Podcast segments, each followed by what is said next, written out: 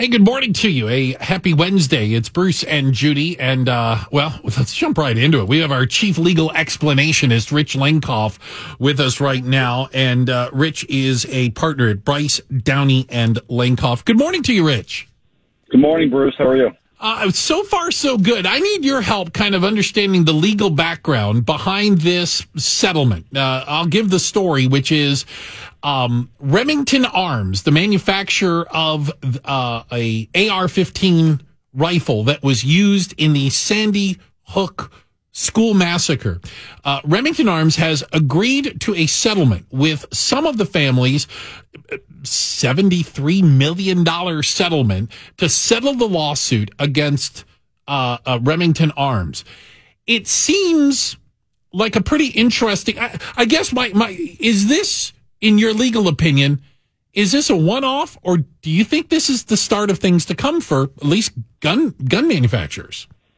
It does create a path for survivors, families, um, to sue the gun manufacturers in a way that's really never been done before, which I'll explain in a moment. But you, you talked about background. If I can, just it actually go to understand the context of this settlement, mm-hmm. which is in fact groundbreaking. You have to understand a little bit more of the context. So if I can, just you know, Please. very quickly, I'll give you that background.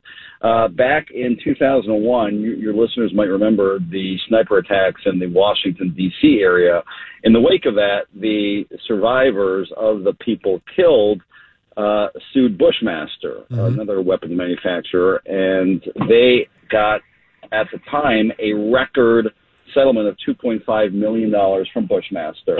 A year later, President Bush signed a piece of federal legislation into law that provided wide ranging immunity do gun manufacturers from these kind of lawsuits. So from 2004, actually 2005, until this lawsuit was filed about eight years ago, gun manufacturers largely enjoyed the privilege of this immunity. Fast forward to Sandy Hook, obviously a huge tragedy, and the families of the uh, victims of Sandy Hook, about 20 of the families, um, sued this company. Mm-hmm. And it took eight years to get to the current settlement. And the key legal strategy that they employed, Bruce, was a loophole, not a loophole, but maybe an exception in the federal immunity uh, statute that said that if you violate state law, then you can, in fact, sue the gun manufacturers. And in this case, the families proved that uh, the defendant in this case was marketing guns to young people and violent young people, and that violated a Connecticut state law. That's why the defendant in this case paid up. Interesting, and because it, it was really kind of the marketing piece, right? That got that got uh, Remington. Exactly. They, like we've seen in tobacco litigation for years, the key to the record settlement in this case was getting into the, uh, you know, uh, boardrooms of Remington and getting their internal documents and their marketing data, which proved that they were in fact marketing to young people and to violent people like the shooter in this case. And a key stipulation to the settlement was that those documents would be released. Remington, of course, fought that uh, disclosure, but that is a key component of the settlement that those documents are now in the public domain, creating a pathway for other families to sue in the future, knowing that they were again marketing to these individuals. So I have a question, and and and I'm not trying to play whataboutism, but I so I'm trying to understand this. So basically, they're arguing that the marketing of the weapon is at fault and that that is why there was a settlement, you know, when you think about it. So can I use the car analogy? Would a car company be liable for marketing, say, sports cars to people who may drive fast or erratically and cause accidents? Uh, do, do, you see what I'm saying? Is is there any comparison to, you know, product liability? Because they're not arguing that the gun didn't perform properly. It wasn't a it wasn't a defective gun. They're just arguing that you're selling it to people who will use it improperly. Well, couldn't I make that argument to uh, Ferrari? yeah, it's a very good question. I mean, the, the lawsuit in this case contended that, you know, these hyper masculine themes, including an advertisement with a photo of a weapon and, and the slogan, consider your man card reissued, specifically appeal to troubled young men like Hmm. the Sandy Hook gunman at the time who was 20. So I suppose in your analogy, if car companies were marketing dangerous sports cars to people who had a proclivity to get into accidents or who drive them fast, then that would be an argument. Okay. But you know, in the, I think in this case it's very specific, and there are these memos. Apparently, they were marketing to these individuals, which is obviously the reason they're paying. You know, seventy-four million when the last record settlement was two point five million. A big, quite a big difference. And in your analogy, Bruce, don't you, as a gun owner, don't when you I, is is this? Am I thinking of police or just gun owners in general? Like, don't people say when you shoot your gun, you better shoot to kill? Right? You're not. Why else are you shooting your gun?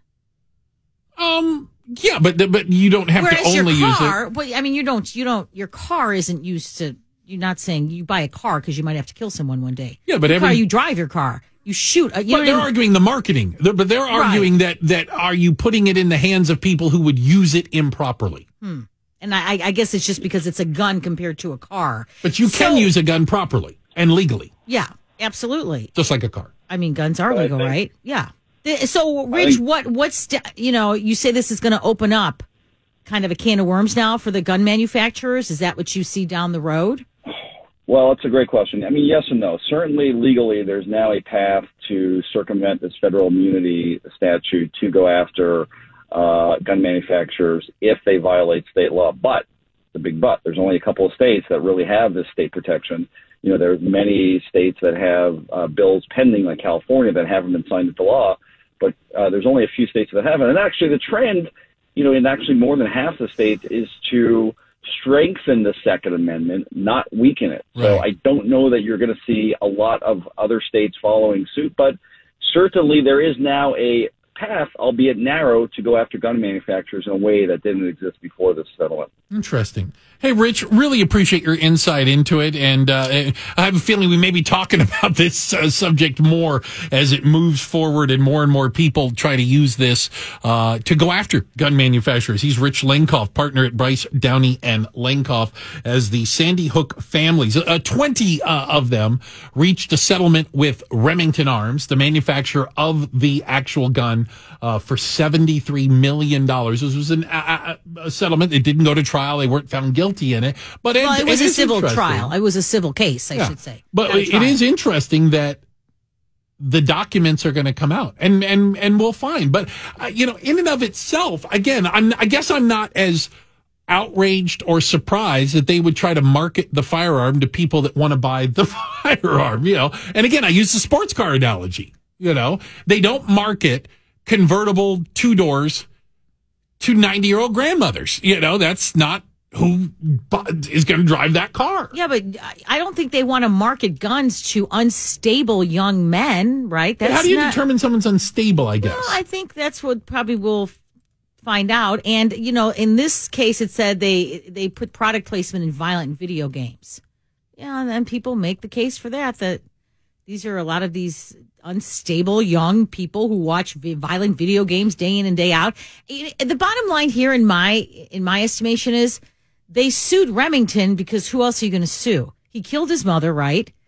I guess maybe you could have Couldn't sued sue- her yeah, because yeah, she had the gun. They There- went after who had the money. who and But again, by that could. argument, That was it. can you sue a car manufacturer for someone using a car improperly?